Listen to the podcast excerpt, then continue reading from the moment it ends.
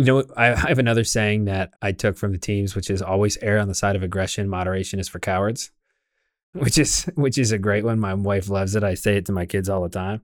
They need a little bit more context before they take that one to bat, but I, I think it's I, like that's that's what founders need to do.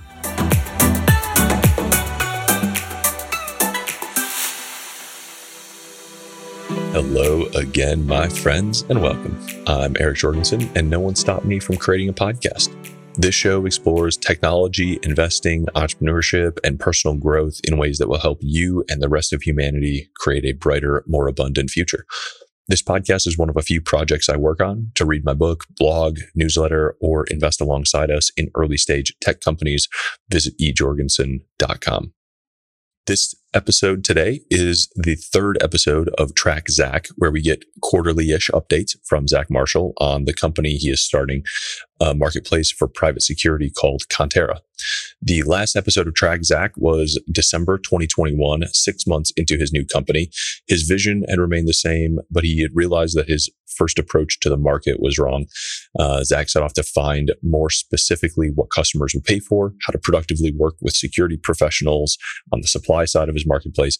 And today we hear all his new progress and lessons learned over the past few months and how he evolved the focus and the target audience to start to develop traction with a specific customer and build a sales pipeline. Please enjoy this conversation arriving at your ears in three, two, one. As always, we should have started recording minutes ago. Yeah, we should definitely start because we always have a good time the together. Intro, like the the catch up session, we should we should record in the future. Yeah. It's it's always it's always part of the fun, and, and you have teased me with an overflowing bucket of updates from the last three or four months. So I'm really excited to get into it and see everything that's happened in, in your life and Conterra over the last couple months. It was fun to go back and listen to the previous episodes and like gather all my curiosities and uh, check out your the year end update that you emailed to me like January maybe, and just see everything that's that has changed. And that's exactly what we're trying to capture is like how much shit changes in an early stage startup like this. A lot, so much. All right. Do, do you remember like how how clear is your picture from like where you were in January to where you were today? Like, are you are you just like mentally stretching time, or are you kind of like it's really clear how far you've come? And you're like, oh my god, look how, look at the ground we covered in the last four months. It's it's definitely clear we've we've covered an extreme amount of ground in the last four months. The good news is a lot of that's in the direction that I put in the letter, in the annual letter. It's like that is the direction we went, which is really great. I looked up some of the things that I said were the goals, and like we've we've moved on all of them. Where I think the previous podcast, when it was like, let's recap the goals, it was like, ah, well, we just kind of scrap those and just pick new ones. Yeah. So, so that's good. We're we're we're definitely moving in the right direction, and I feel like we've, I mean, we're a we're a 10x better company today than we were in January. But that's awesome. And in you know 100 days, that that is a lot to say. That is that is progress every day and every week to get to get something like that done. I'll try to recap the snapshot from like December, January, which was you had a had a product. Yep. That, that sort of the takeaways were like we we built a car wheel instead of a skateboard. Mm-hmm. We learned that we have to get demand first because demand then brings on supply. This is a really low trust market, and we we maybe need to pursue like Carfax, CarMax kind of strategies to create that. But you felt like you had a really clear path of let me just keep talking to customers. Let's find our beachhead and bring on an operations person and sort of uh, shift from focus on building tech to focus on doing operations supported by tech where where necessary, which is back to the skateboards. Is there anything you want to add to that snapshot or correct? Yeah, I'll just add some details to it. So like so for personnel, Yeah. we we did. We built software for 6 months and my original plan was 3 months, so we we already doubled the amount of time to get the first product out. That product was in the wrong direction. We were trying to do supply side first, so we are creating an onboarding um, platform for the labor Mhm. side.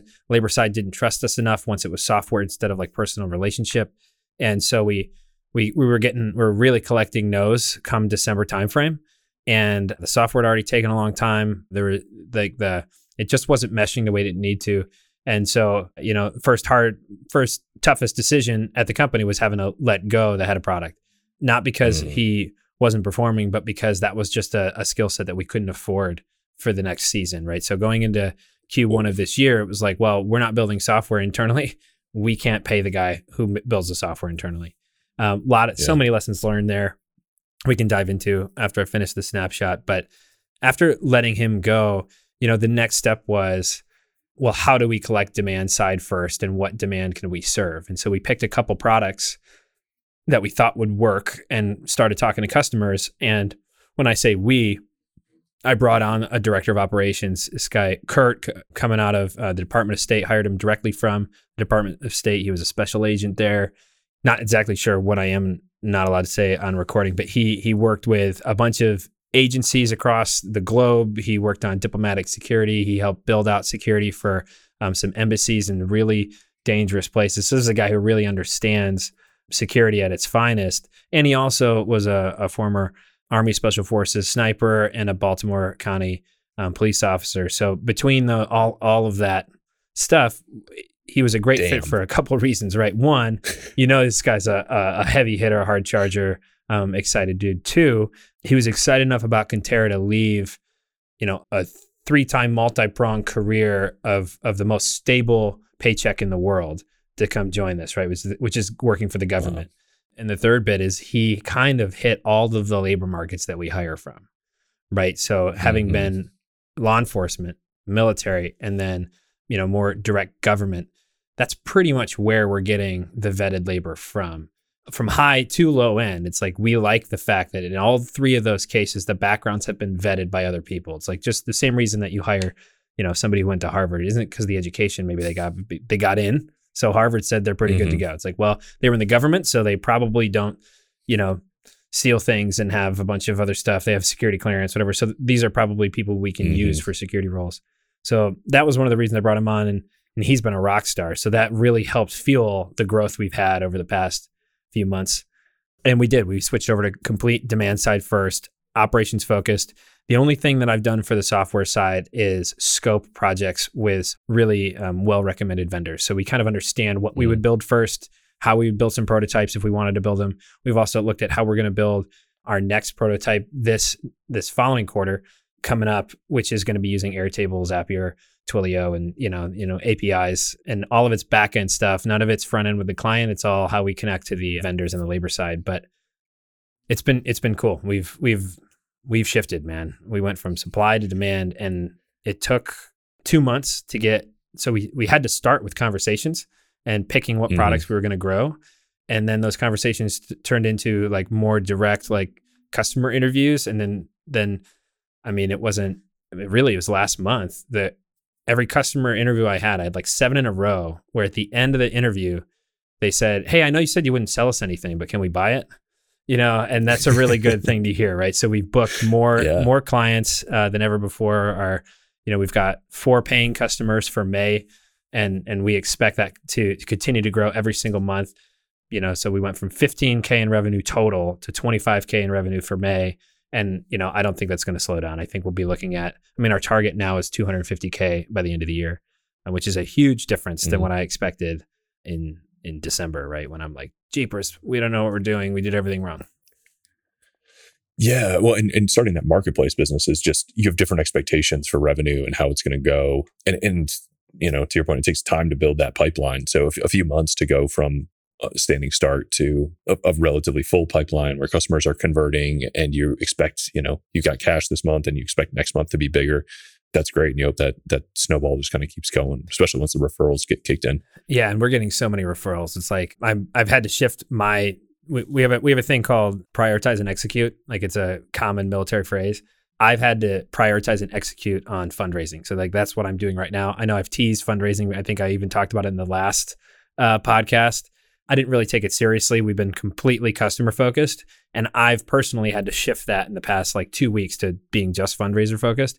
So it's our fundraising focus, which is interesting because like we're getting so many referrals. Like behind this screen, I have a whiteboard of names. I have a Salesforce and everything too, but like I have a whiteboard of names that are like I need to be crossing off like three or four every day, so that even when we do raise money, that these customers are just lined up, right? Like we're we're actually moving through them.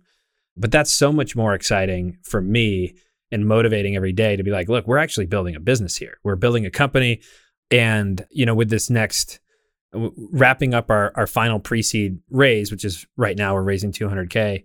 Our goal with that is is by this summer we're going to convert five to 15 of our business clients or B2B clients and 25 um, private clients. And you know, at that point, we'll be like, I don't know, we'll we'll have everything we need to know in the market to to actually build the software on the side that we want to build it on and and to like scale and grow it. I don't know. It's it's it's cool. It's cool to have direction and like have the problem be like resources like, oh, we the lawyers aren't going as fast as we need them to, or the hey, I need two more people, but we don't have the cash yet, as opposed to not knowing what we were building. So tell me, tell me what those uh, customers are buying now. I know the the website has shifted a lot since the last time we talked, and, and it's sort of really well merchandised now, and it looks like it's just sort of booking through to to it just like introducing services and booking through to Calendly, which feels like a totally reasonable kind of early pipeline thing. It's very customer focused, demand focused, as you said. It's demand focused. The website that you can see, which is conterrasecurity.com, is really just like one of the products that we brought to market. So I'll talk about that first, which is high net worth and ultra high net worth focused risk reduction programs. And so what that means is the client is getting some kind of a risk assessment. So a home threat assessment, a whole life threat assessment, where we're taking diplomatic security solutions and, and bringing that to the private side. And what's cool about that is we're actually using the people who've done diplomatic security for diplomats, right? And so it's also cool because most people, even even wealthy individuals, aren't going to like rebuild their entire house. They're not going to build an embassy, uh, but they do need some added security to kind of hit table stakes or what we think is table stakes for for a safe, risk-free environment. We call it living worry-free. But that's the same thing with our diplomats overseas. You can't like rip down the chateau in France and like build a new one because you're you're an you're an ambassador or something. Instead, you have to add these layers of security in that are kind of invisible, but allow the the principal to be protected. So we're doing that, and that's really what we've been selling. So we've been selling that. We've also been selling some event security, and so with event security, it's it really in both cases, it's we are actually more of a consulting or value add reseller where we're we're connecting the client to integration partners who are the ones, let's say, uh, putting anti-shatter film on glass for someone's home or installing a new set of cameras or you know one home we're putting in these really beautiful custom built doors that latch a different way that allows them to prevent a 6-year-old from breaking in which was kind of what was possible before. And so like so it's kind of like our little internal brokerage or marketplace for that thing mm-hmm. for that space. And then the the the second or the upgrade product from that and what we're trying to sell and we have a lot of deals kind of in the works we haven't closed any yet are the idea of like international security management. So you sign up for fam- we have on the website it's called family protect plan which is where we do a whole life risk assessment across your family including your kids and anybody in in that that circle and then anytime someone travels overseas, anytime they're in some kind of a risk situation, you've got expert counsel from us, but we're also going to actually white glove manage a security solution. So if you go to Mexico and you fit inside of our category, we're probably not going to let you go, or at least we're going to tell you not to, unless we put a couple things in place. And then for that part of the business model, the retainer or the subscription is is for Conterra's consulting. It's not for the actual end like a person on the ground. And so that's going to be like a, co- a cost plus situation where we we find you the vendor we manage the vendor we make sure they show up and all those kind of things. We replace them if they if they're not what you expected or or they treat you poorly etc but but we're just going to we're to invoice that to you and then add a small percentage of, of overhead. So yeah so those are the two, those are the two products on the website really. We also have quite a few special projects going and the business side is more like the b2b side is more we've got that these are the bigger contracts. Like we have one in the works like it's anywhere between 3 and 9 million dollar contract for a multi-year period with a top with the top tech company in the valley. If if that closes you know on the surface it'll look like a like a regular security contract right? We have to be um, licensed in california to take the contract because we have to be able to hold the liability as part of the deal and so on. But internally we're going to be staffing and running the project a lot a lot like differently than what our competitors would, right? First, we're not going after the same size margins. Second, we're going to be using our prototype software to be able to, for any of the contingent work, which is every time the executives travel outside California or outside the country or go to events, we're going to be gig kind of like internally gig staffing all those things. And then same thing with the vendors. Now it's it's going to be with a very small pool of vendors and people. These are people that we trust to treat our customer really well. In other words, they might as well be W2s or they might as well be on our team. But the idea is that that's a way we can prototype it. And we've been having conversations with like with these bigger companies and one of the things that I learned is that you know getting a big uh, a large corporation onto this platform is very different than getting a private individual. I mean, we know that, but the big difference is that if if if if the product they're paying for is over 100k, it's going to take a really long time before their boss is going to let them buy that with a credit card and no RFP process, which is what we want to get to. We want to get to the point where you could say like Conterra is the RFP process because they've already have all these reviews and you choose the one that makes most sense. But because that doesn't exist yet, this is a new way to buy pretty much we can only, or I expect we'll only have like more of an open marketplace style tool for those security managers for purchases under 100k. So like that's like like one that I just heard was was was an executive that purchased you know a type of psychographic assessment. He purchased like seven of them at once. They were like seventy or ten of them at once. They were like seventy five hundred a piece. So it's like you know seventy five grand, right? He could have bought that through the platform. He could have been connected to that vendor and bought it through the platform with a credit card. But if that same client wanted to go run a multi-year executive protection project and, and the actual owner of that project is going to have to be an RFP contract. And so we're we're competing to win some of those contracts as well, which will allow us to one get some name brand customers, two bring in a whole lot more revenue, but three I think it's going to let us kind of eat our own dog food, right? Like see if the tool actually is that much better than what currently exists it's really interesting to see where you fit into where where you're either forced or choose to kind of fit into existing processes and structure versus where you're like this is a place that we can innovate and find margin and use technology right like the, the example that came to mind for me was like early days of Opendoor, the, the like customer would go book on the website and like reserve a table. Not sorry, not Opendoor, Open Table. Yeah. Would like reserve a table, make a reservation at a restaurant, and then Open Table on the back end would like fax them a reservation because that was how right. restaurants like took in reservations. Like yeah. that was their system. And it was like Open Table's responsibility to bridge that gap while they were building the marketplace and then slowly accrue sort of the market power and reputation to replace more and more things with technology and like claw that margin back inside the company which is really interesting. It just, it's kind of sounds like the same thing. You have to go compete and win a contract in a very traditional RFP process. Mm-hmm then use your own marketplace internally and that helps you build up that vendor supply side of things and build trusted relationships and inventory on that side.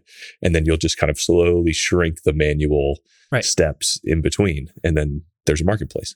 I mean that that's right on. And i think what we'll find I, what we need to know by the end of the series seed right? So let's say we so uh, to tell the whole fundraising story right now the way i look at it is 200k gets me depending on how we roll, it it adds an additional five to eight months of runway. And with that, the goal is those five business customers and 25 consumer customers, bringing in somewhere around 250K of revenue for this year. But all of that isn't the kind of traction or, or learnings that we need to understand what, like, what type of market, what type of marketplace this is at the end, right? But with the next round, which we'd want to raise um, at the end of this year, let's call it like 1.5, two and a half million, that capital has to teach us whether or not we're CarMax or Uber, right? CarMax is we own the entire client experience and then we fulfill it with vetted stuff and connecting all these different dots. They they have regulatory capture because they run all of your they literally hand you an envelope with like all the stuff so that you can register your car right, you know like yeah they become your limited power of attorney with right. like, it's awesome like they actually, take it all over. So are we that or are we like a b2b version of uber where security managers at companies are using us as a tool to book all their stuff? We might be both i don't know but i think i think right now the, the open table example is perfect because we really are. We're going to be like look we get this big contract we have to run part of it like a regular security company, but then the rest of it, every time we travel, it's like, cool, we're going to 60 countries over the next two years. Well, we're going to have a gig marketplace in 60 countries by the time we're done because we had to vet, you know, five different vendors for each of those places and then choose one. And then we're going to, we're going to, I mean, those vendors want to make money. We're going to make them make the money through the platform. We're like, sure, we'll pay you. The invoice is on here. You got to yeah. download the app. you know? Yeah. I think last time you talked about some of the other marketplaces, vertical specific marketplaces, labor marketplaces or staffing agencies that you looked at. Do you know what their sort of bootstrapping process was? Like how they grew into the actual marketplace model? Is it similar to what you're doing here or the dynamics of those industries different? So I, I'm I mean, every industry is certainly different. I'm sure we're also more the same than we think we are too. And I don't know that I can speak to them well.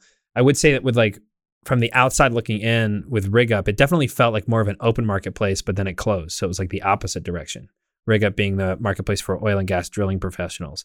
It's like it seems like how it started was get a profile on here and then like what like we're just going to get you through the door or whatever. Now it it it feels a whole lot more like a we get you a job, so you just need to maintain your profile on here and the only people that are actually looking at it are our internal staff and some kind of an automated thing. And then we are a direct staffing organization. And I was actually talking to Kurt the other day. I was like, I'm not even sure RigUp, and somebody from RigUp, please give me a call. I would love to talk about it. I can't tell if if the end client ever does the work themselves or if RigUp actually ends up providing the whole project. And and I don't know. And I think we're going to find that we're in the same situation. It's like some companies are going to want like a vendor on premises that manages everything other companies are already going to have somebody who does that and they're just going to want to be able to get the little a la carte things that they want yeah definitely different kind of customers you know if, if they already have people in-house managing security if it's a one-off event if it's a private individual so how did you align on these two sort of like the home security audit and the yeah. family protection as you know the the right spearheads the right first products to offer. Yeah. So first I'll talk about why consumer first or retail first instead of business first. Mm.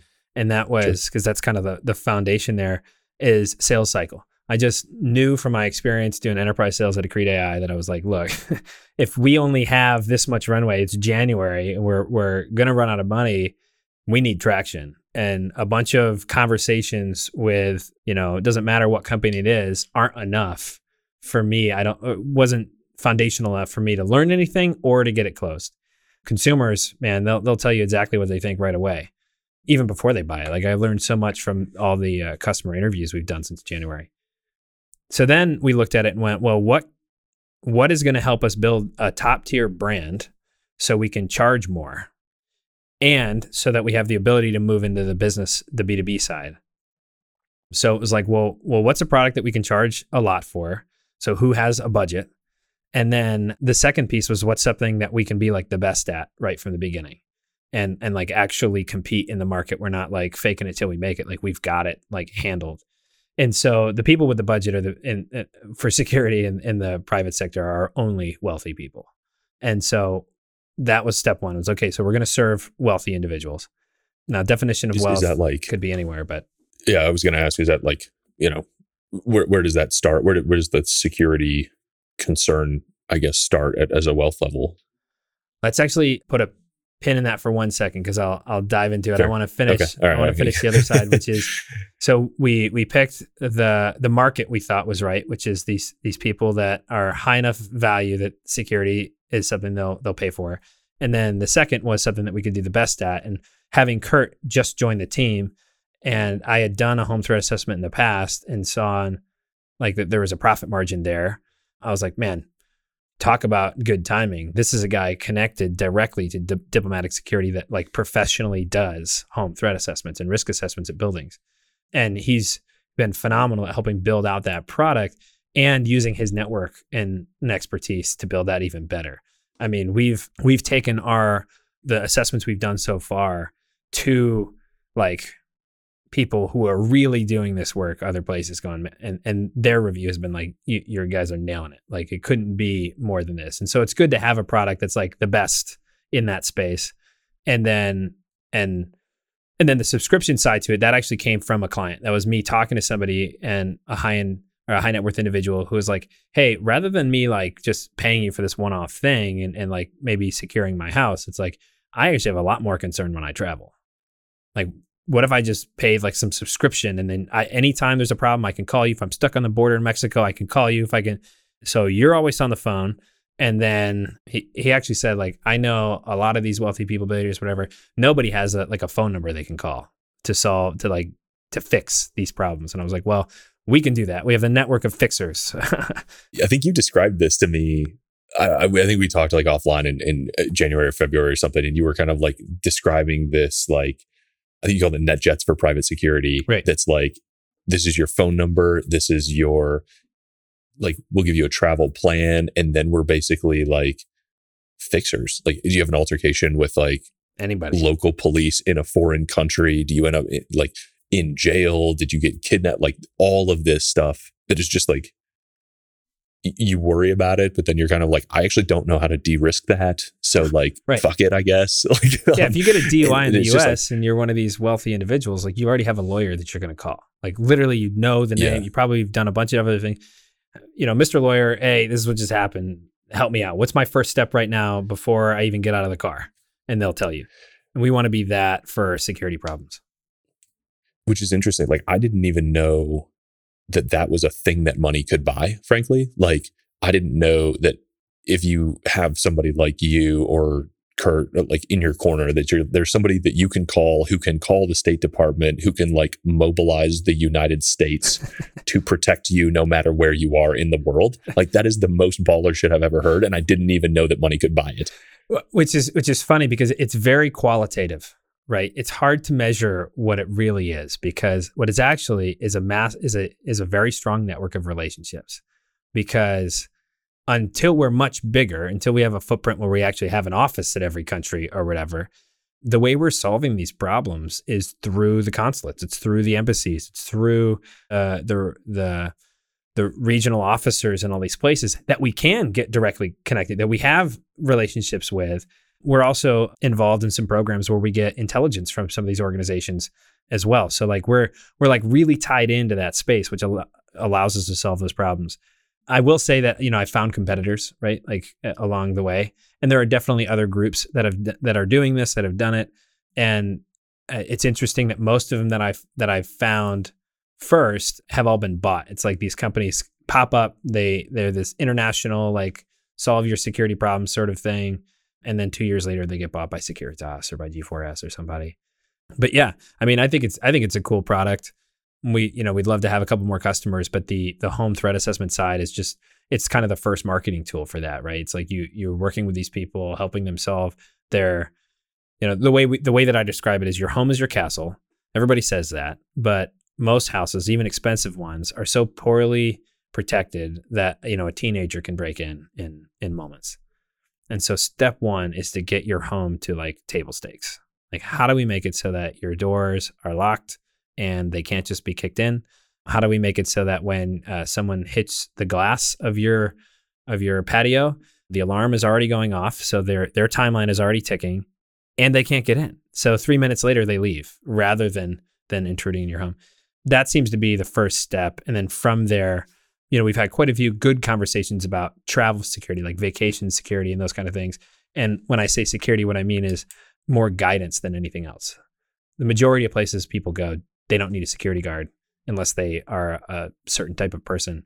Going back to your other question, they do need to know where not to be. They do need to know where the English speaking doctors are. They do. Uh, they should have a partner for medical concierge and for for you know crisis management if they have to get evacuated or if anything goes down or goes wrong. And that we can provide. I mean, we can provide we can provide that today just about anywhere in the world. Bring it all the way back. That's why the two products. We knew we could do both products really, really well. We could do it right now. We can serve the customers premium class, and they have the budgets to pay for it. budgets, short sales cycle. They're both they both have the potential to be purchasing the same products. Um, Mhm. Generates revenue. Like, do you have your eyes on? I mean, I was just kind of doing the napkin math here as you were talking. I was like, do you have your eyes on reaching sort of su- enough revenue that you're sustainable or are you uh, but you're also talking about fundraisers like are you trying to reach break even on these services and then sort of like reassess So or are you uh, like the way that I all I'm in venture Yeah, the you know, it's it's taking a multi-billion dollar vision because we're talking about a 50 billion dollar industry with a 70% rake, so 36 billion dollars. 40% of that is taken by no value add middlemen, conglomerates that just subcontract. So the, that right there is what 21 billion. So if we reduce that 40% rate to 10 or 25 10 to 25%, we're talking about 5 to 15 billion in revenue. Right? So that is a that's a good target that we want to get we'll never get to 15 billion in revenue doing home threat assessments right it's an incredible marketing tool that doesn't mean we can't be capital efficient with that business line right? And so we definitely w- we want that to be a profitable at least break even but hopefully a profitable you know business center. And we expect that it's going to drive a ton of our business for a long time. Be- i mean it's already driven the b2b side because every single person we're talking to on the consumer side owns a business or is an executive as, as, at a business. You know i've done the math on it too and it's like even if we let's say we so we we enter this market at like the 10 to 20k target for a home threat assessment. That pricing is likely off. We found that just for the assessment just for this report 10 or 20k is really high compared to other similar services that these customers are paying for. Other similar services you might think of like physically it would be like uh, getting your audio installed in your house or getting the electric blinds put in different you know interior design stuff. And so us coming in and being like look we want to add we're going to add this new thing that you never heard of before and we're going to add it into the, your home build and we're going to charge more than all your other vendors are charging for their service was a little bit off. The difference there being that if we're also providing integration support meaning we work with their estate managers we work with their their general contractors and so on to coach them to to fix the problems that we've recommended. And then we go back out and visit the homes or whatever and we kind of audit it along the way. We see another high margin short-term project there. And then hopefully we we convert them to some kind of subscription security concierge service right? Which is what we're pulling onto. But i guess coming full circle to can this be like a profitable strong business on its own gets back to your first your earlier question which is like how much money do you have to have? Like how much money does somebody have to have to, to pay for this service? I would say we're targeting people with non-primary homes. So you know vacation homes best if they've got five okay if they've got one. You've got to have a quite a bit of cash to go buy a second house in in a place like malibu or miami. So so that market is what it is that's a great market for the travel security thing. These are all people who are also spending a lot of money going overseas. They're paying thirty thousand dollar down payments for a trip to Alaska. They're paying like like you know they're they're already spending money on that. So what's what's another grand to make sure that that trip has some kind of evacuation insurance and KNR insurance, and you've got some guidance, right? And then we can you know build a little profit margin in there. But for the home threat assessment itself, if we want to grow that, we have to charge less. Let's say we're targeting five grand. We're marketing it really well. We're going after the 208,000 million dollar plus homes sold every year. That could turn into a real, biz- a real business. If we, if, we, if we got to the point where our assessors were regional, so let's say we have, you know, you're no longer going to get a, a, Secret Service guy to your house, but maybe you've got the Secret Service guy is the one who audits the report afterward and makes the recommendations the person at your house is going to be somebody who's like 1099 wearing a, a Conterra polo and has been trained well, probably a veteran or law enforcement veteran, but you know, maybe not a top tier person.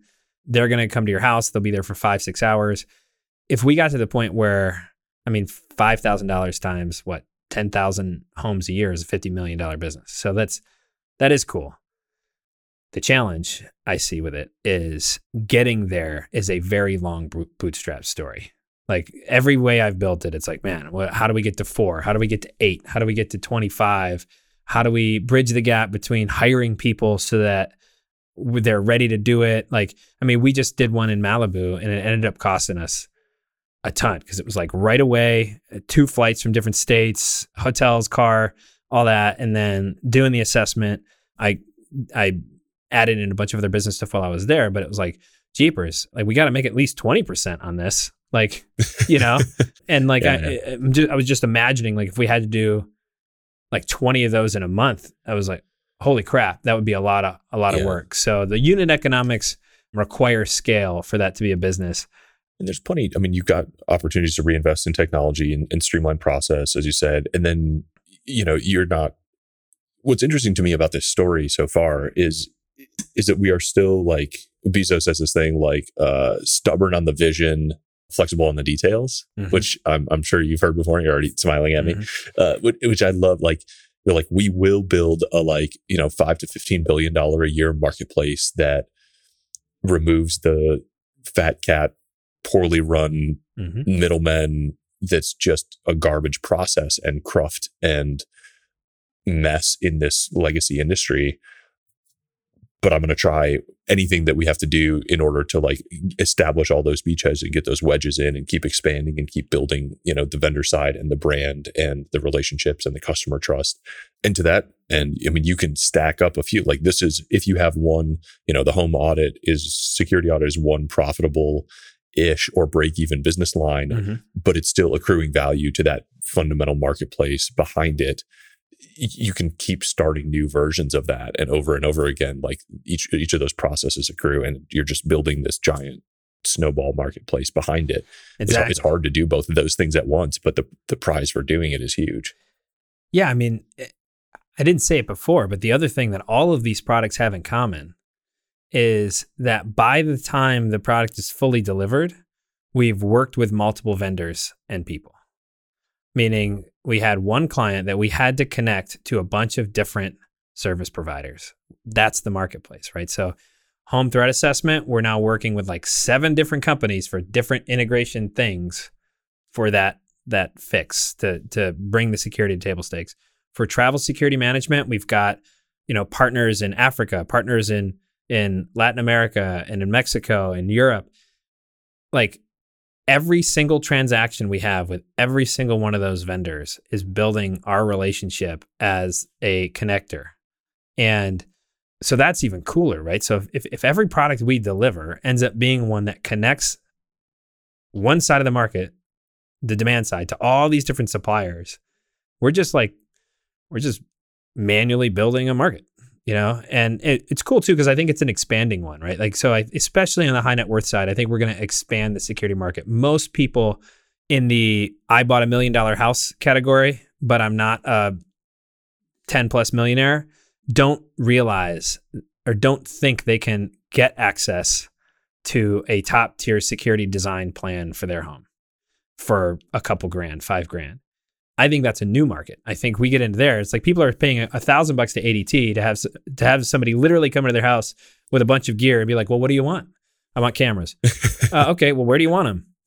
I don't know. Isn't that what you're supposed to tell me? Right? Right? Like, Yeah. Oh, we'll put up three just to make you feel better. You know, like yeah having that that thing like i think we'll expand that market and along the way i mean we're talking about going into, into three markets right now but let's say we get to 50 states i mean we'll have thousands of vendors that we're that we're bringing business that we're just directly bringing business to them right? That's a mar- that's that's how we get to that point where you no longer need to hire a massive contract with a global security vendor. Instead you'll be able to go right to the small medium business that actually does the work and you'll save a ton of cash. So higher quality better experience lower price i mean that's how you make money out of nothing right that's the whole bill gurley thing and uh, so inside the company, like what what do the operations look like now that this is kind of the primary focus on the demand side? You've got Kurt in there. You're worried about fundraising or working on fundraising now, primarily. Like, you know, how, how has the process evolved now that you've kind of got a, a pipeline of these to to manage? You said, and you're in three markets. It sounds like. Yeah, so we we want to build three markets. We're in like seven markets because we're just you know we're taking whatever deal right. And right now we're flying. The idea is that by the you know by the end of the summer, first of all, I won't be on any assessments anymore, and like I may I don't know if I'll ever be on another one again. I probably will be, but we'll, also we hope to hire a local person in each of those three markets who can cover the majority of the the the assessments this year but they'll be able to manage 1099s to start scaling that. Like they'll be, they'll start as the regional assessor, but they'll become the regional manager.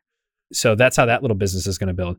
Operations side, you know, really it's split in half between like like admin, sales, and fundraising is me. And kind of the back end of each opportunity we have, it's it's Kurt doing the due diligence on how we're getting it done, whether that's for a large, you know, EP contract, executive protection contract, or it's another threat assessment somewhere. And then the threat assessments themselves, he's the one that's jamming on the keyboard and working with other 1099s and people that that in his circle to make sure that each each assessment's done all the way to the highest quality. That's how it is now. Honestly, I think these next five months, like our, we're going to be wearing a lot of hats, of course, but like we're not going to get to hand them to anybody. I don't want, I don't want to add more W two payroll until, especially inside like one of those little business, like uh, little business. It could be a fifty billion dollar million dollar business. That's not little, but like like I'm not going to W two somebody into that until like that's literally something Until that can that pay itself to pay for them, that yeah. pay for itself. Yeah. Like that's the like what I said earlier. Like that's the the the careful capital allocation to grow out that that business where you know maybe at the end of the summer we we might hire somebody who can still serve across different categories inside the in, inside of our company for the for for the I guess whatever project we're working on. And I don't expect to to like really grow the team until until seed round, right? Until the end of the year. How, how much? How's the launch New York experience? It's a little accelerator incubator thing you went through the last couple months, Yeah, so or is that not started yet? No, it has started. So Launch New York is a Okay. is a program that New York State funds, and I might get it wrong, but you can go to launchnewyork.org to to see the details. But it's a really cool it's a really cool organization. They've got like a grant or or government kind of funded seed investing thing, and then they've also have a private investor group that then tries to like double that amount and come in to help support the your early raise, something between like 50 to 200k worth of cash or something. But what they they've done really well is they built a strong network of they call them EIRs, like entrepreneurs in residence, but I compare them. I mean, they're mentors, right? So like Mike Bovolino who's who's my mentor there, is like the best best outcome of joining Launch New York is having this guy who's been an executive at multi-billion dollar companies. He's he's gone through the gamut of a of a strong career and having it, it you know instantly having a mentor that gives me time is great. Not only that, but Launch New York pays their their mentors for consulting time as well. So if I want to actually dive into something and book a real consulting session with him or with somebody else, they cover that. So it's a cool piece of like support. Yeah, I, I've been in like the kind of the startup community builder scene now ever since I left San Francisco, and I've met with so many people, and, and it really seems like Launch New York is doing something pretty well. They're they've got a strong portfolio. They have, a, I think, at least one or two Western New York unicorns in their little in their portfolio. Every other organization, don't kill me here, but I don't know that I've seen another government funded organization that's that's actually had such a, a cool impact. I would say it's hit or miss on some of the the public startup focused stuff. You I'm know, also you in a very, with, very with small bureaucrats running them and Space, yeah. yeah, yeah. Yeah, I, I, you know, I've only seen a few too, but it's it's you know, yeah, hit, hit or miss. Let's call it hit or miss, generously. Yeah, I would definitely recommend anybody in Um, Western New York to to apply for Launch New York if you've got a company that can make more than 10 million. I think their minimum is you're targeting at least a 10 million dollar business in seven years. Oh, okay. Um, So, so, they're yeah. so you don't have to have a billion dollar idea, ventures. but you've got to be building something that can grow to you know a full Yeah. team. It's not like a one person consulting company or something. Got it. Okay. The, the another one of the bullets you you dropped me here in prep was spent a little too much time on on shiny object deals. Hmm. What were the what were the shiny objects? I think this is this is a perennial challenge in especially this like early ambiguity thing where you're like, ooh, ooh revenue potential. Yeah, Like, woo. yeah, it's hard to resist the you know going down those rabbit holes. So I think I would I'd qualify that bullet a little bit, which is it's not that I that I that I went for some shiny objects, is that I spent too much time on them. I know that's what I said, but like there's a key there, which is some of those shiny objects are turning into deals. The problem was if I spent two weeks and all I thought about, talked about, riffed about our our our 15 minute stand up turned into an hour of ideating on some shiny object right? So like one we're working on is, you know, two billionaires who are buying this massive airplane that's been converted into a a like live-in four-bedroom suite, you know, Air Force One style aircraft to go travel the world and visit all these different countries over the next couple years. I was like, man, this is it, right? This is like a one one to two million dollar a year deal to do executive protection for these people. We're gonna get to work with vendors in all these different countries, gonna help build the marketplace side. Like, man, this is it. But that sales cycle, I mean, we've pretty much won, but there's a thousand things that slow down billionaire adventures right? Like their businesses, like the war in Ukraine actually uh, confiscated the airplane, so now they got to buy another airplane. Like like all the, they're not they're not Russians, but like they had there was like a title problem with with a Russian oligarch, and so like the all these things got in the way. And when I looked back, I was like, man, I could probably have fit into three hours all the actual work I put in on that project maybe 10 because I, I went to some consultants and friends and like we built out like how we would do the project and so on. But man, did I waste a lot of time ideating and talking and dreaming about it because that revenue um, perspective. And I think that's been the case with a lot of the the B2B deals and what we learned and it's been going well. Like we just had one walk in the door that's the largest deal we could could have. I mean, it's like a 9 to 12 million dollar deal it would close this fall. We're like being coached through it. But fortunately, I've had enough of those not pan out in the past, you know, four months or whatever that I'm like, I'm just I'm doing it professionally and correctly, the same way that I did when I didn't own the company at Accrete, right? And being like, let's just we just put it through the process. We're we don't have a sales playbook, but I know a general enterprise sales playbook. We're going to work that. We get to a certain point along the way, we may hire a consultant or two to help us really nug down on pricing and and and make sure the proposals are are you know beautiful the way they need to be but like i can't just every day think about it like if i think about that it's like everything else wouldn't be important because you'd be like wow 12 million dollars who cares about that other that home threat assessment it's like well the vision is all this other stuff that we're trying to build and yeah that's the shiny object problem especially with enterprise sales man how many founders have all of us talked to, they're like, bro, we got 20 million in pipeline. It's like, yeah. well, good. Keep talking about it. Like, let's, what, are, what are you delivering? what are you building? You know, et cetera. It's two $10 million deals that like the odds that you actually win them, like the expected value of the pipeline is like 20K. Mm-hmm. Right. Just because they're, it's a 1% chance at, at $20 million or, which is it's, definitely different. It's exactly so. What I've been doing in like my Salesforce model is like rounding down the expected cash to the lowest I think is possible for us to accept the deal. So not what we think it's going to be, but like what's the lowest we would do the deal for. And then we've got our stages built out. So like the percentages don't go up very fast. They just don't. They don't go up fast enough until until signatures are on a piece of paper. I think we're still at we're at like 20% until after we have like an LOI and we've established a multi-person like champion team in inside the company. And so you're like that a lot of Salesforce models will put that at like 70%. I'm like, yeah, I don't I don't think so. Well, well, we're a brand new company. There's like a thousand reasons that like somebody would walk in the room or pass the, the glass door and be like, hey, go with that other company. And we're like, oh well shit. Yeah.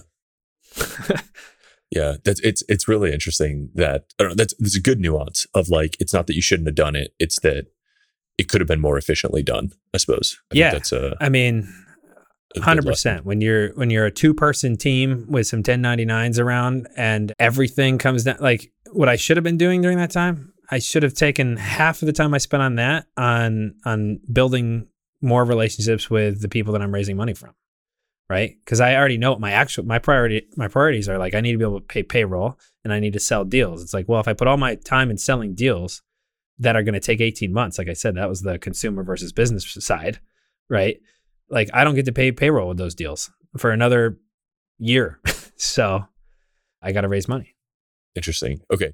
Is there anything um, else you want to cover? I mean, on the like at the business level or strategy level you know it sounds like no no big change on the vision only kind of refinements on the approach we talked about the sales pipeline we talked about the team I want to I want to do like a little bit on more personally on like you and your experience and your work habits and stuff like that. I don't know. Do you, maybe let's wrap up with like the or the fundraise. You want to talk about the fundraise process so far before we yeah put a cap on sort of the business chapter. Yeah, I'll kind of summarize uh, all of like how I feel as a business with the uh, in into the fundraise right now, which is our business is is in 10x better shape than it was in January.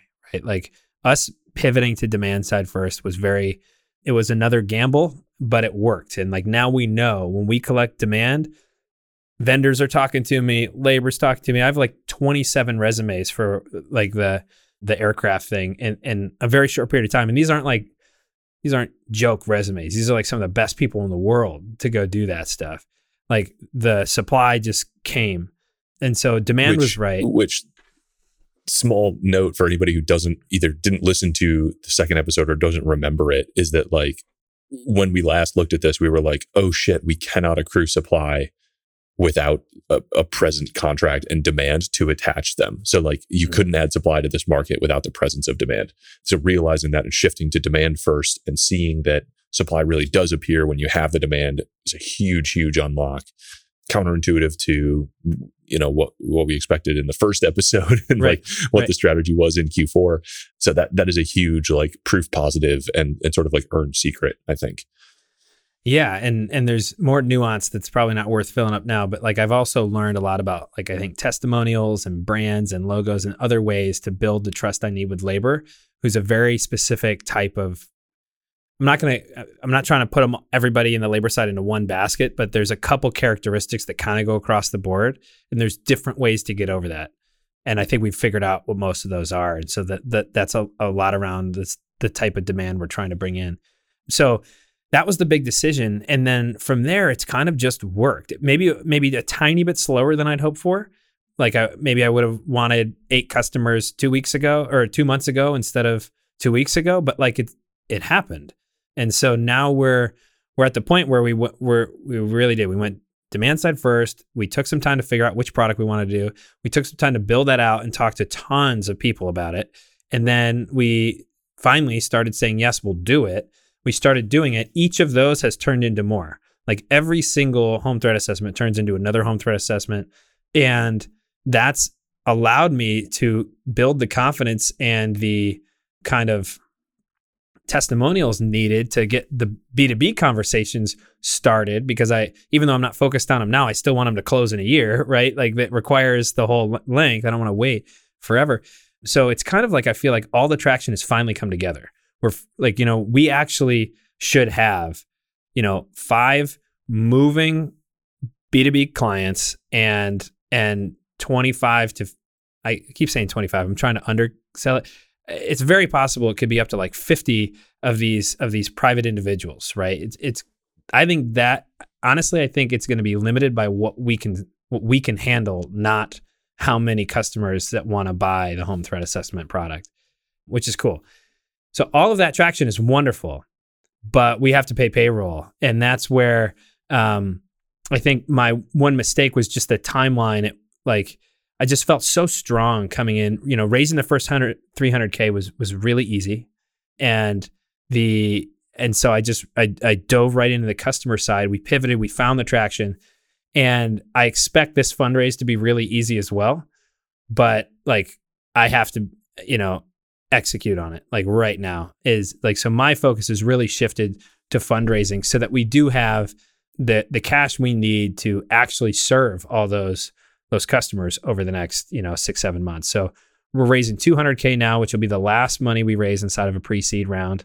We're keeping it on a safe agreement. We're keeping it with the same terms that we raised the last 30K in January, January on.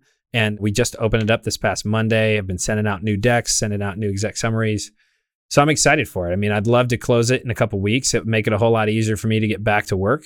But right now, it's kind of like I owe my I owe my director of ops and and you know his salary.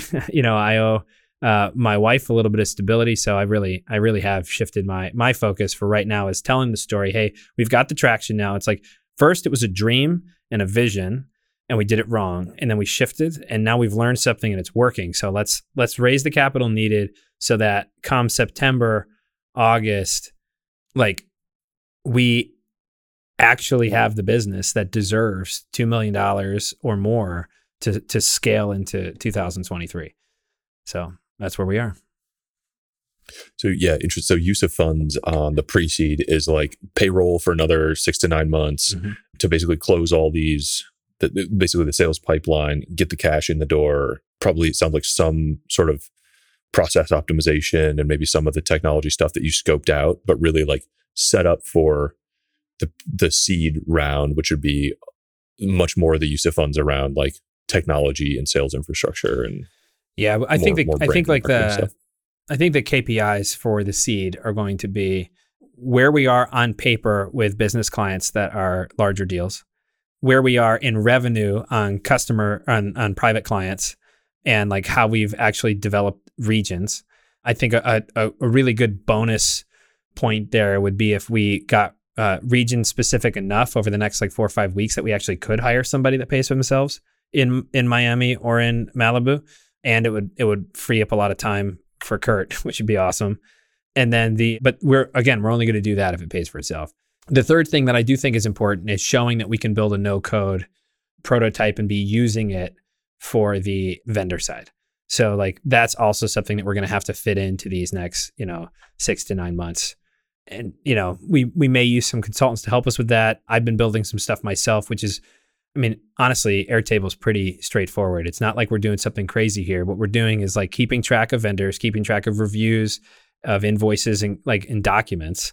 And then, you know, we want to, you know, we want we want to kind of patch it all together with Stripe so that we're actually processing the payment part through, you know, through an app, through a Conterra app.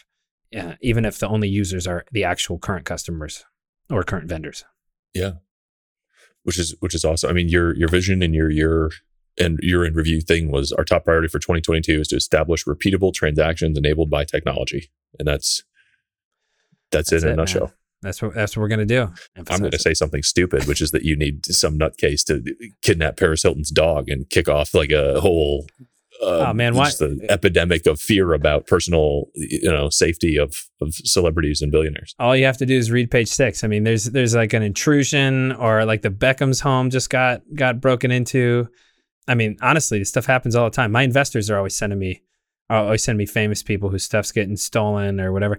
Like what what we what we really need is is just to we need to get in front of people so they realize they can solve the problem. I think most people don't realize yeah. they can solve it let's let's uh, do some some Zach level stuff. One of the other one of the other bullets you said in here was entrepreneurship is really hard, like surprisingly really hard, which yeah. which coming from a man who's you know at a 10 year career as a navy seal says something. So i'm curious what's behind that that subtle little bullet point. Yeah so i think the big shift between so there's different types of hard right? And i think there was a uncomfortableness in the unknown for the first seven months out of the last 10 months, where it was hard, not because of all the work I was doing or the time it took, but because it was like, what am I doing? You know, we're all we every three weeks we were learning from more customers that what we were doing was wrong or that, you know, hey, even if we did that, the unit economics wouldn't get us where we need to be, et cetera. So like that was one type of hard when I sent you that bullet, and I think where I am now is it's like it's like hard, but it's good. It's this the hard thing about hard things idea where you know we don't have the answers, but we have direction on everything we're doing and we see the outcomes. But man, is there a lot of of stuff to do and there's no shortcut. There is zero shortcuts. There's no like, oh, get a get somebody to start doing your LinkedIn outreach or hey, get somebody in the in you know in another country to start making your phone calls. It's like no, right now every single phone call is me because they need my voice and my ability to have the authority to shift it, you know, the conversation where it goes in the company. You know, every single assessment has to be done really, really well every time. There's no there's no space for it not to be because we're we're growing referral based and these are super these are customers that expect really high end things, which is the the downside of the market we entered, right? When you enter at the top, like they expect the best. And then add in the fact that, you know, I've got, I do have four kids, right? You know, one is now seven months old. born September 24th, the last pod or one of the podcast dates. uh, yes, the, the, the very first episode was yeah. the yeah the day your daughter was like, born. See you later. I gotta go. Baby being born. so we've got that. You know, the seven month old isn't isn't sleeping right now. You know, so she's going through that mm-hmm. phase, and we know the phase. We've been through all this. So before, neither are you. But that means I'm not sleeping, yep. right? And I'm still pulling. You know, I mean, Monday was an 18 hour day. Specifically, there was a there's just things that you know they got to get done. And so the I think the hard part is that it's a grind that um like it's not like there's a light on uh, on the end of the oh it's, it's almost Friday I'll just let's take it easy. It's like no like I mean my kids love that I took Sunday off because it was Easter and they were psyched, right? You know, and you might say oh Zach you don't have any work life balance. It's like well this is a season. It's a it's not a forever season. Don't get me wrong. Like I I, heard or no I read I think it's Andrew Chen who's at Uber talk about like those those founders and like how they're like in a war room every day against Lyft and like it's just it's nonstop. It was always nonstop. It continued to be. You know, I don't know what this thing will turn into. Maybe it'll be that, but you know, right now it's just really hard. It's hard to balance the amount of different tasks in the company, add on family, and then add on like personal things like being in shape and staying fit. It's like one, it's healthy for me, but two, my investors and clients expect me to be healthy. You know, like just based on the fact that I was a Navy SEAL and then I'm I'm providing this type of work. Like they they want to see somebody who who is healthy. Yeah. I don't know. It's it's and that's just part of the long term nature of it, right? Like this is a marathon. Oh, if yeah. you burn yourself out and make yourself unhealthy, like right you know that's gonna that's gonna come back to bite you maybe at the time when you can least afford for it to. So I, I, think that's always it's a good way to force yourself into the meditation of the long-term nature of what you're doing. Like it, right. it feels like sprinting a marathon but like taking the time to you know eat healthy work out stay active stay sane like pays off because this is a long game. Yeah. You saying that made me think that part of entrepreneurship being hard is once you get in the thick of it and i would say just now i'm really in the thick of it even my time off, I have to do well. Right? I need to make sure that I'm resting well because if I take a break and I don't rest well and I drink too much or I I do something else, then it makes the next 24 hours that much harder and each thing that much harder. And and like I like I've been on the phone call. It doesn't happen often, but I've I've been on the phone call where I didn't have my energy. And so I knew that it was flopping as it was happening. And it's like, well, this company isn't going to make it if I'm flopping on a call with a partner or with a with a investor or with whoever, because you never know which one of those is going to be your deal, is going to be the, you know. And so like yeah, the hard thing about about this is is all of it. Like everything, it's the unknown, it's the work life balance, it's the amount of effort. The other side though is it's really rewarding. It's exciting. It's cool that like how much we've gained in this 10 months. I mean, oh my goodness. Are we have I learned so much? Are we so much better off? Like, dude, like it's it's a whole nother world. And and that's really cool. And it's exciting to see how all that's happening. My kids are getting used to it and, and the fact that like I I'm still finding ways to dad every day, but they're seeing how hard I'm working and they're and they're they're cool. Like they'll, you know, you know, we you know we pray at dinner every day, and my my son will like pray for Conterra. Like, oh, I hope Dad's company does really well, and blah blah blah. And you're like, oh, hey, buddy, thanks. You know, it's it's it's cool and hard. That's really cool. Yeah, I mean, the the closer the closer you get to the CEO of a startup, and the more honest they are with you about how hard the thing is that they're going through, and that's what's really interesting. Like, so CEOs are rarely straight up full maximum honest with their employees. They, they, they sometimes can't be. It sometimes is the best thing to just keep a stiff upper lip and like, mm-hmm. you know, stare straight ahead, hands on the wheel, like go through it. And the, the closer you get and the more honest you get, the more you realize how inhumanly hard that job is and how much stress there is to it and how much ambiguity there is to it and how much just mental and emotional weight sits uniquely like founder CEOs who are raising money and hiring people and selling and like doing all of this stuff at once. So I, like there's not a lot of people that appreciate it and there's not a lot of people that understand like when you look at cap tables and some people are like I can't believe like you know I don't know it, pick Travis Kalanick since you use Uber like gets you know 10 times more than right. his you know, director of marketing. Like, does he deserve that? And it's kind of like, actually, if you've seen these CEOs go through like the pinholes and like dark nights that they go through, like, fuck yeah. Like they do deserve uh, orders of magnitude more compensation because the thing wouldn't exist without them willing it into existence. And it's like, it, I hope people who have followed along on the story gather some shadow of that because I think empathy for that makes uh, makes us all better better employees, better investors, better customers. Like appreciate more of the world that we see around us and the character that it takes to create some of the things that we take for granted if we don't pay attention to it. One of the things you said there, like, really hits it on the nail. It's that willing into existence thing. Like, that's every successful company was willed. I mean, it was willed into existence when I mean, it's got to be why these top tier pre seed investors that have like had multiple big wins, they always say it's about team. I mean, they've they've picked people who are ready to will like just do whatever it takes to get it done. Yeah, it's why like the work life balance thing is like such a a goofy topic for a founder because it's like, look, this is who I am. Not just the company, but like this, like I do hard things. I've been doing hard things for the last, you know, 15 years. Like it's not going to stop. If I wasn't doing this, I'd be doing something else that's super hard. But I remember asking you, like our first episode, I was like, Zach, why'd you join the Navy SEALs? You're like, well, I was in college and it wasn't hard. I thought it was going to be hard. It wasn't hard. I Googled what's hard and I did the thing that's the hardest thing I could find to do. And of course, like, what else would you do? It's obvious. like, right. You're a beast. yeah, I like to think so. We'll see. Oh man, willing it into place. That's that's the phase we're in. I'm I'm about to will payroll into into existence for the next seven months. I like it. Good.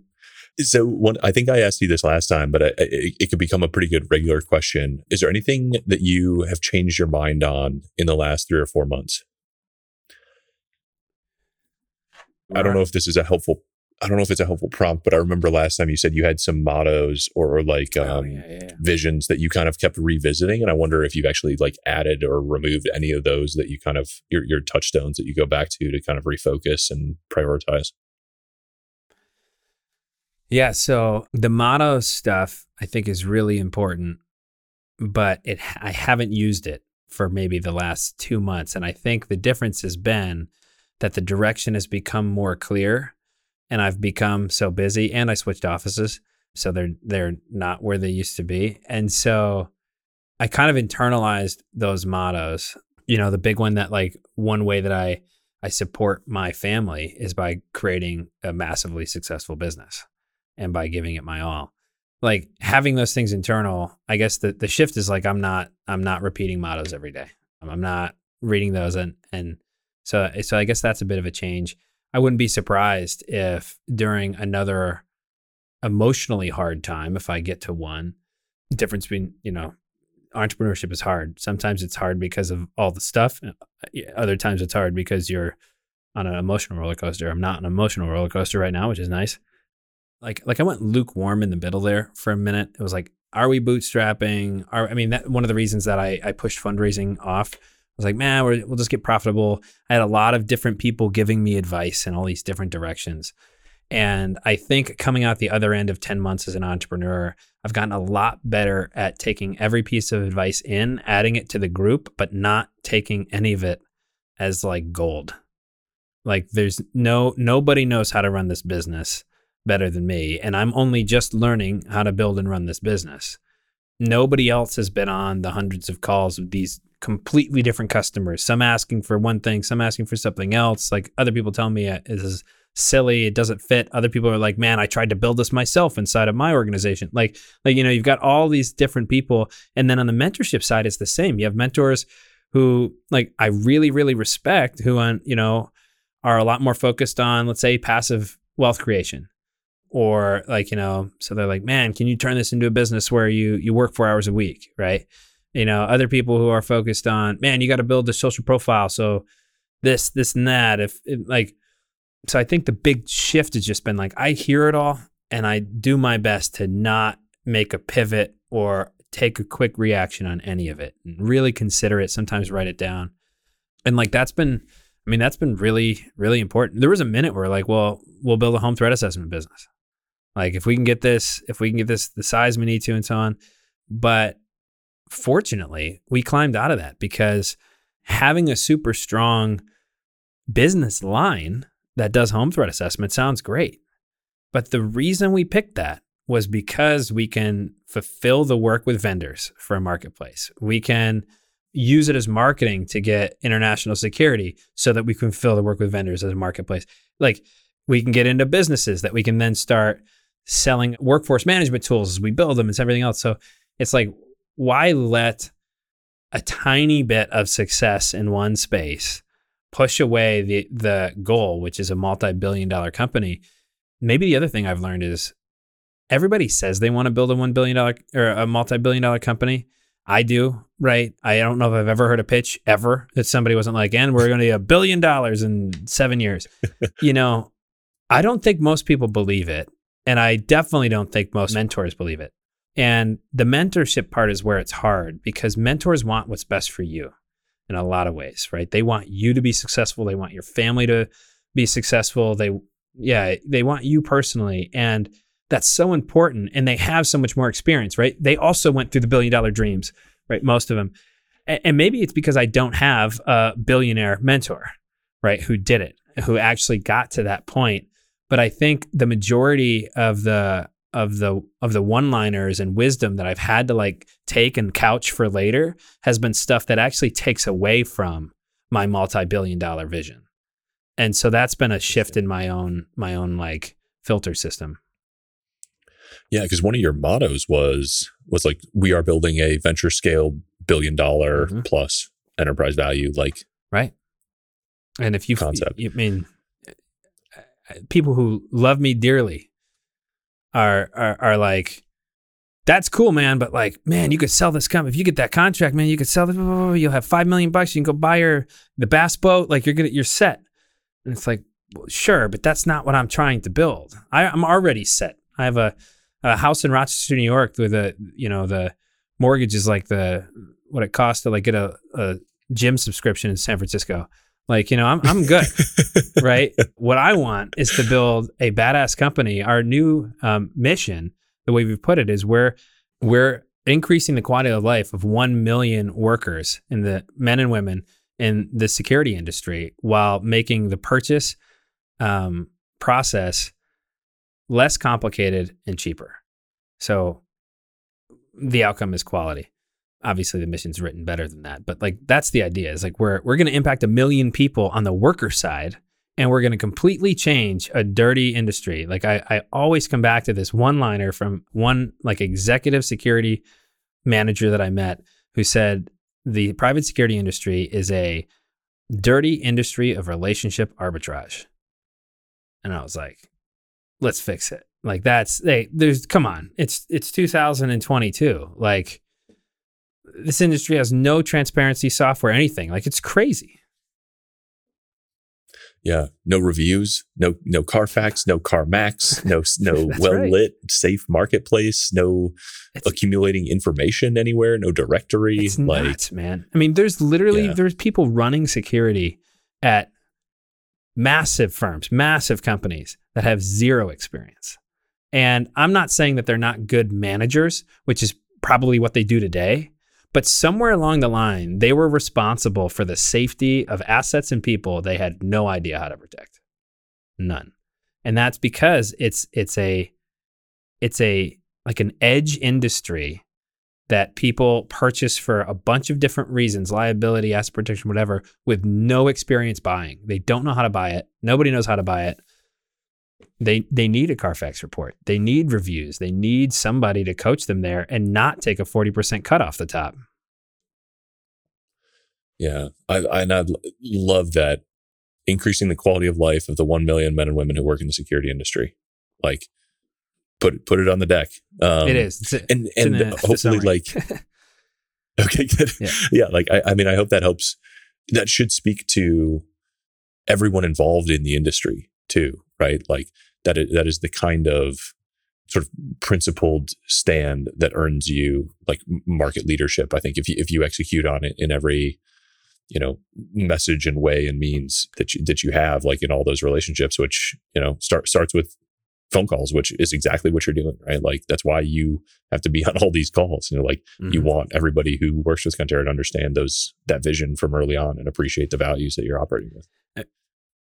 And if we take that as the North Star, we're going to increase the quality of life of these million people. And we use that as a filter for everything we do. It's very clear that quality comes alongside that, that customers getting treated well comes alongside that, that transparency comes alongside that. Like all the other stuff kind of comes in line.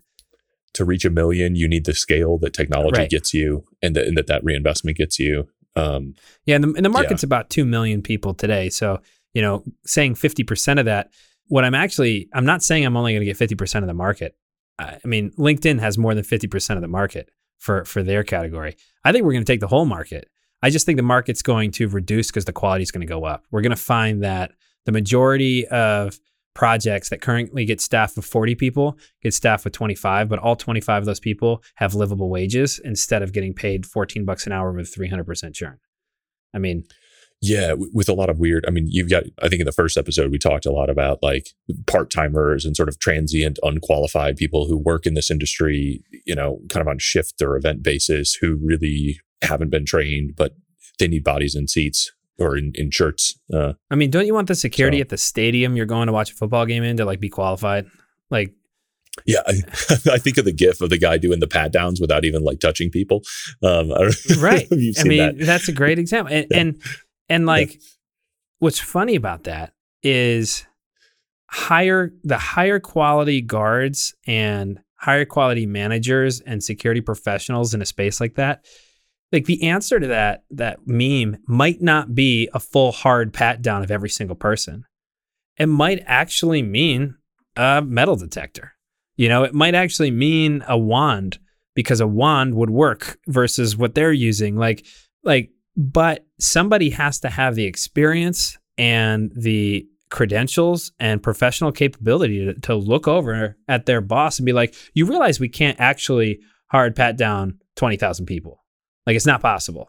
Hey, you realize that we're not actually doing anything here, right? And like nobody at minimum wage unqualified is going to say that. What they're doing is they're going to put in their time and no hard feelings, man. You're trying to get a job done. I would rather that same person get some training through our app, get some internal credential, then gets their first gig, and from that gig gets a reputation for doing their job well, and then can can move up that ladder. I mean, not everybody's got to be a Navy SEAL to go do security. I mean, the majority of security out there doesn't require that, but it does require training, professionalism, and incentives. And I think the incentive to get the job done right means you got to be paid a real wage. Yeah. I agree completely. Uh, there's something you dropped earlier that I thought was really cool to prioritize and execute the the like mental model from from time in the service. Is there other stuff like that that's kind of you either you learn from your experience as a SEAL or elsewhere that is like that you still apply as a as a startup founder and CEO?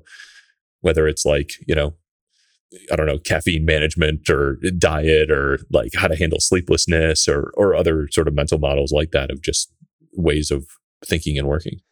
Yeah, so we've got we've got a, a lot of acronyms in the military, right? Okay. uh, we got one called Find, Fix, and Finish, which is it's it's used for like targeting for finding bad guys and dealing with them. The same methodology is useful in sales, in the same level of like amount of time per category there, and and like what you're trying to do. The another one is, is like AARs, like after action reviews, and like talking about what did you think was going to happen, what did happen, what would you do different, that kind of thing, and like understanding that a debrief is is a requirement, not a like oh this is like a positive culture thing or whatever. No, it's like no, like the debrief actually teaches you something every single time, and you are the prime researcher, primary researcher. So like figure it out and do it. You know, I, I have another saying that I took from the teams, which is always err on the side of aggression. Moderation is for cowards which is which is a great one. My wife loves it. I say it to my kids all the time. They need a little bit more context before they take that one to bat, but I, I think it's I, like that's that's what founders need to do. I think you have yeah. to err on the side of aggression. Moderation's for cowards. Lukewarm's not getting you anywhere. If you're making decisions in your in your venture backed business like a person, like you like how you deal with your own finances, how you deal with your own time, how you do it, like you it's not going to grow and I've had bouts of that, but I, you know, some of these mottos have, have kind of come back. You know, what else? It's like, as far as like health, the, the key there has been like, just do it. Like you got to just keep doing it, even though you don't want to and having some, some discipline behind that from the military has been helpful. So like even on, I mean, I wake up some days and the absolute last thing in the world I want to do is go to CrossFit at like five in the morning, but you just got to go, got to go do it anyways. It's funny. I uh, I'm not huge on on the uh like the different like I don't know social groups. People call it like CrossFit a cult, those kind of things. You know, the gym I go to in Rochester, Park Ave CrossFit. The only reason I went was this was the closest gym. Like it was a gym I could walk and run to that had Olympic lifting equipment. And I'd never been at a CrossFit gym, and I was worried it was going to be a cult. Not this one, man. Everybody just shows it. Like at least the early, all I do is the the the the the early morning class it's like literally, it's just a bunch of people who show up, work out, laugh, and go home. Nobody's competing. Nobody, nobody's going to the CrossFit Games out of that that crew. I think there's some people in the other other groups. So I found that to be nice. That as an as an entrepreneur, I don't have to think about anything. I can just show up and do it. And then like to add to that, like kind of discipline side, like I've had to cut back on that a little bit with the phase of the company we are now, with how much I'm working but again, in the military, I just learned it. It's like you got to keep pushing your body and and growing that. So I've switched to like running and and like I've I got to do something. So if I can't make that time because I was up till 4 a.m., it's like, well, okay, well, I'm gonna go for a run. I'm gonna I'm gonna go do something. So that's been helpful. Something you said in there is inspiring me to do to do another sort of last or second to last question, like erring on the side of aggression, moderations for cowards, which I love, and thinking about what you said, like you can't act like a normal person when you're doing a venture scale business. Like you have to just learn to think differently and in extremes and in power laws and in, you know, d- like to me, that is the thought process of leverage. It's like what, mm. what is the highest leverage action available to me right now? And, and I was talking to my buddy Andrew Finn, who's like, who was on this podcast and he's like, entrepreneurship is basically a series of refocusing on high leverage actions with that knowing that that changes after each iteration like after you take each action it changes and i wonder you know if that if that resonates with you and if you have like you know a, a few things stand out to you from the last couple months of being like that one hour was incredibly well spent or that or, or feeling sort of the high leverage work shift over time that whole idea of it shifting every time lines up with the OODA loop as well, the observe, orient, decide, act, right? It's pretty popular in the civilian side. It was extremely important in small unit tactics where every time you take a big tactical action, everything changes. It's not just where you are in the field or where your your platoons are, your your different operators. The enemy changed, the the sun angle changed, like everything changed every single time. And so you can't just plan seven steps ahead. You can have a plan. Plan your dive, dive your plan is is another one we use for for diving, which is pretty much space, right? Because we do it at dark or at night, totally dark with like a compass and like your fin count to like figure out where you're going. So you better have a good plan for for your your dive. You're doing underwater nav like that.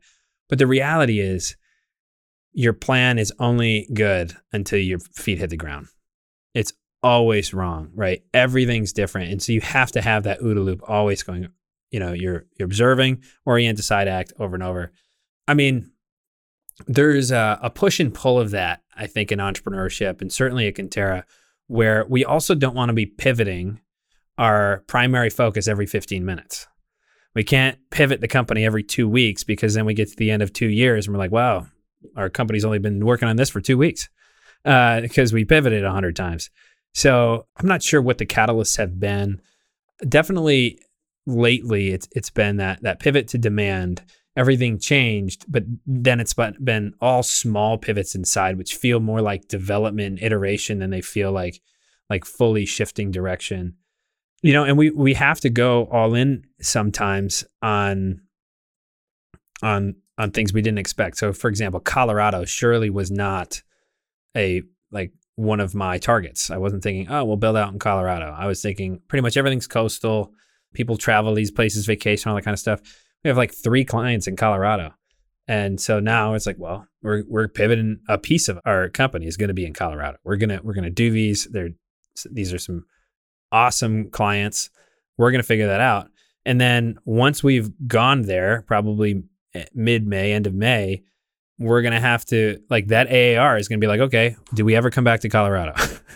like, like was this worth it? And if not, we we pivot. And you might say, oh, that doesn't seem like a big deal. Well, it certainly is because that next decision on if we're coming back means whether or not we're going to open an entity there, whether or not we're going to get licensed to do other security work and kind of hold liability for the marketplace there. Whether like there's a lot that goes into that decision, and you just kind of have to to swing, right? Like it's after I just spent four days in in LA, it's clear. There, there's no question. I mean, the amount of referrals and conversations I've had since then, like I think in one week, like it's skyrocketed. Like you know, Beverly Hills, Berkeley Heights, like Malibu, Agoura Hills, like all of it. Every one of those fits in our category. So it's like we're doing that. And everybody likes to brag about this stuff. So like put the two together, let's let's go. But yeah, I don't know. The those are probably the work catalysts. At home, I think it's just been uh, having to really having to really consider just like what does working hard at home look like too. Like like I can't just throw in the towel at home because work is really hard. So it's like what does that look like? And, you know, up until I opened up fundraising, that meant my phone was off from 5 p.m. to 8 p.m if, if I was home during those hours. So usually at least two hours a day, my phone was off, which helped me not think about work during that period. So my kids got me, and my and my wife got me. You know, but then you gotta you gotta continue to adapt with what you've got going on for fundraising. That's not an option, right? If you know if I've got an investor who says he's going to call, and you know it's in a time frame, I'm not going to say, "Hey, brother, sorry, don't." Hey, don't call me that during that moment because like I'm not going to answer. It's like, nope, you got to be on. So you just got to pivot along with it. And, and yeah, I guess I would say that to anybody who's a, who's a parent and getting into this game is be ready to work hard on both. You, you, if you don't, it, it's going to fall apart. Last question: How can we, we as me and and listeners, you help Conterra? Like, what is a useful maybe referral you know, obviously the fundraise is going on right now, at least probably will be when this podcast comes out and for a few, probably a week or two at least after. Yeah. But like, how can we, how can we show up for you and continue to contribute and, you know, help you increase the quality of life of the 1 million men and women who work in the security industry? I like that mission. I'm going to keep using that. Yeah. I mean, I mean that's the mission. And hammer that home. It's, yeah. I, I, I, that's why we got into this in the first place, right? The the first idea behind this was the career enablement platform for top tier veterans to do international contracting work. So that was like the first iteration, and it was to protect. It was not to unionize, but to, but to protect and help these top tier operators get paid what they deserve. We're still going to do that, and we're still building that into it. It's just we're we're going after a million people instead of you know eight hundred. So how can you know how can the listeners help? So a, a, ton of different ways. Obviously, we're we're we're growing on the home threat assessment and the travel security management side. We're ready to serve both those markets. So you know, I'm ready to have a sales conversation with anybody. Also, the majority of the conversations I'm still booking are uh, just customer like discovery calls, like Steve Blank's customer discovery, where you know I ask for 25 to 45 minutes, depending on you know I ask for 45 or 25 and have them choose, you know, and then I keep to it. But the idea behind those conversations is I ask a lot of details about how people are purchasing services, what types of services they've have, what type of security scenarios they've been in in their lifetime. You know, I, I try to stay away from the what do you think of this product or or would you buy this? And so uh, anybody who wants to have that conversation, get on the phone with me. I'd love to have it. I'll buy you a beer or something if we ever meet in person afterward. But the, the idea is just to get more information from more people. So you don't have to be ultra high net worth. Really, if you've ever paid somebody else to set up anything on your house, you, you probably have enough enough of a fit that I can learn something from you. Um, the next would be anybody who travels. Like, love to talk to those people too. How do they deal with um, security guidance, with uh, medical concierge, that kind of thing? So this is all customer side. The really key introductions that I'm just getting into uh, right now that are helpful. and have been extremely fruitful have been to security managers. So anybody who runs the security operations at any size company, they they just they purchase a lot of vendor services. And so hearing how they purchase is important. Fundraising side, yeah, we're raising 200k now. You know, hopefully, honestly, hopefully there it is close by the time this this uh, podcast comes out, based on the traction we have so far. But I would love to talk to you anyways. You know, we're we're raising on safe agreements, so we can we can we can. It's a little fluid. We can move that around a little bit, and then of course. I'm starting to build relationships with like bona fide venture capital firms for the Series Seed. So I've already started some of those conversations now. I'm taking it slow because I need to focus. You know, we talk about prioritize and execute, but that's a key a key KPI for me over the next 180 days is building strong relationships with a few, you know, top tier seed funds so that we're we're not going into the market blind in 3 months going like, "Oh geez, I guess we just cold call now." Last one since since I'm listing them all would be marketplace people, man. Anybody who's been inside a marketplace and has dealt with it, especially services or a labor-based marketplace, but um, really interested to learn how some of the unit economics worked in your company because it seems like everybody does it different. You know, NFX has some incredible videos, podcasts, and essays about it, and there's some cool resources online. But I found that almost across the board, when I talk to people inside marketplaces, it's much less yeah. sophisticated uh, than what than what's written down. And so the and more, more I hear nuanced stories, at the same better. time. Yeah, Yeah. exactly. Uh, I shouldn't say sophisticated, maybe complicated. There's all these words that kind of come together. It's much less Yeah. straightforward, is what I wanted to say. Yeah. Uh, you know, it's like th- there's a lot of experimentation, and so um, hearing how what people ended up on is, is would be helpful. Yeah, that's super interesting. I'm sure you know uh, we should try to track down somebody from from RigUp and some of the other, especially the, the yeah, staffing and and industry specific marketplaces. I feel like those would be really interesting conversations and totally like non competitive. Like why why wouldn't somebody at RigUp want to shoot the shit with you and share some observations? So yeah. um, One, it's funny, uh, real quick. You said non-competitive. One thing that's been interesting in this market and has started to really work was uh, like vendors didn't trust us at all before the first six months. Uh, Like they really didn't. I think they thought we were going to steal their contracts, compete with them. We are just trying to learn from them to to like do their job better or something. Now that we're colle- collecting the demand side first, they are answering the calls, but I still have to take ten minutes of the call to describe how we're not competing. It's like, look, we're bringing you business. We're we're helping you do this. Our goal is for you to be the most successful vendor possible and to have higher quality outcomes and to have you know better people applying for your jobs. Like that's what we want to do. But man it's it's hard. They, they just it takes a second for them to be like oh okay so let's figure out how to help each other. And i'm like cool i know how you can help. Let's let's talk. Because i planned this call. Which is which is back to the that that quote you mentioned is is uh you know a, a dirty industry monetizing relationships or I, I'm paraphrasing yeah it, but a, a industry sorry a dirty industry of relationship arbitrage. Relationship arbitrage yeah, Um, which yeah no wonder everyone kind of comes in with their guard up um, Mhm. to, to even what seem like casual conversations because you just if you've operated in a zero sum industry let alone a, a sort of relationship arbitrage industry your whole career it's really you know i think people in tech have a hard time appreciating how different the mindset is of some of the people who work in industry. Like you know if you work in a real estate brokerage like people are trying to steal deals from each other. It's fucking weird and savage. And Right. like you have a frenemy relationship with the guy a cubicle over?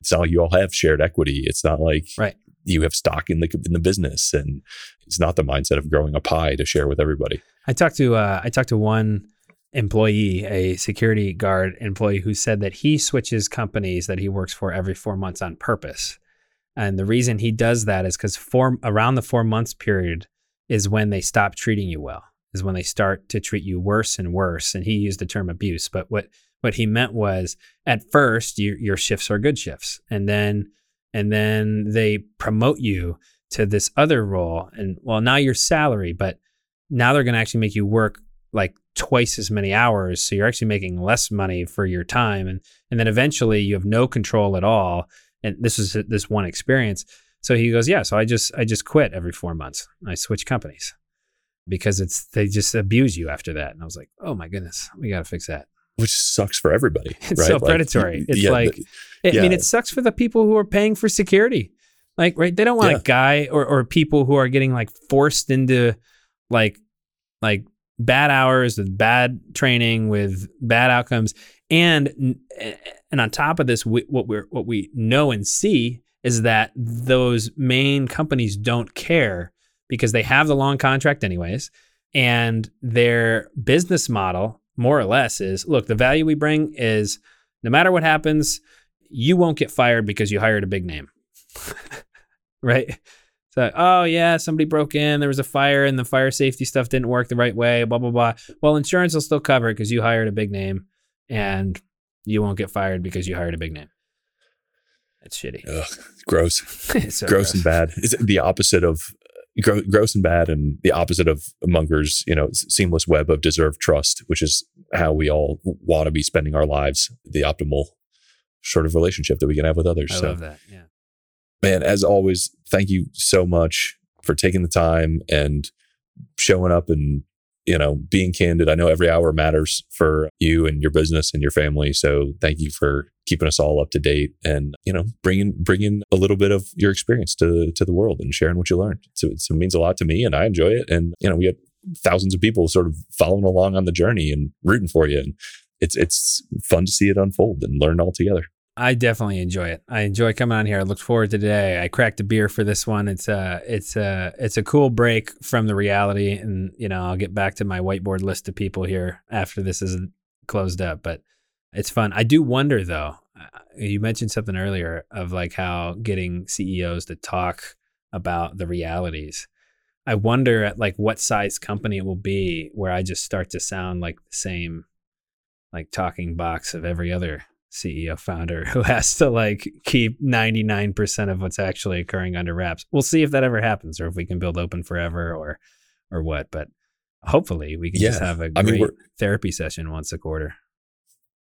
I hope so. I mean, we'll, we'll maybe we'll have to do it offline, but it, like we're in a beautiful spot where like, you know, it, the, the podcast feels like a scale where it's still this uh, kind of intimate thing. And like your business is small enough that it's not like you got 400 people working there and you got somebody at your company listening to it who's got like an adversarial relationship with you and like Right. investors are trying to like listen nitpick every little thing and like i don't know we're all we're also like rooting for you and supporting each other and Well, here's what I, don't do it- it is interesting to think about where that flips but if we uh, if we build such a great business that I can look at my investors and and and I choose the terms, then I can do this normal forever. we'll see. We'll see. I like it. Let that let that be the goal. I appreciate you hanging out with us today. Thank you for listening. I encourage you to support Zach on his mission in any way that you can personally. And if you enjoyed this episode, please take 14 seconds to leave a review, uh, which helps others find the show and makes me feel better about this massive investment of time and effort. If you like this episode, you will also love my episode with Kevin Espiritu. We explore there how he grew his gardening business to tens of millions in revenue in the past few years by combining the media and D2C business models. The thought I'll leave you with today is that two things are true. Great companies are built by extraordinary individuals who take the bold step of trying to bring a new vision into reality. But it's also true that companies are built by a whole community who hears that bold vision, believes in it, and starts to rework the world to support that vision. Thank you for listening. I really appreciate you hanging out with us today. This is all about laughing and learning, building leverage, and compounding our faces off. What our brains aren't evolved to comprehend is how much leverage is possible in modern society. There's a revolution going on, man. Uh, go pay attention to it, get a part of it, get exposed to it. You're going to make money along the way. You're going to have fun. the call to adventure. This is the new form of leverage.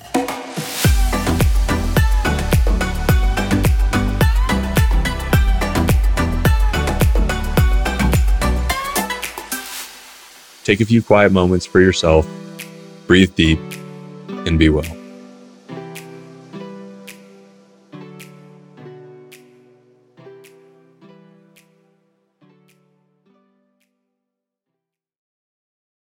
The podcast Super Friends is a monthly meeting of five podcast producers. Hi, I'm Katherine O'Brien from Branch Out Programs in Baton Rouge, Louisiana. I'm John Gay from Jag and Detroit Podcasts. I'm Matt Kundle from the Sound Off Podcast Network. I'm David Yes from Pod 617, the Boston Podcast Network. And I'm Johnny Peterson from Straight Up Podcasts. Together, they form the Podcast Super Friends, an alliance of podcast masterminds sharing best practices, insights, and discussions to help make you a better podcaster.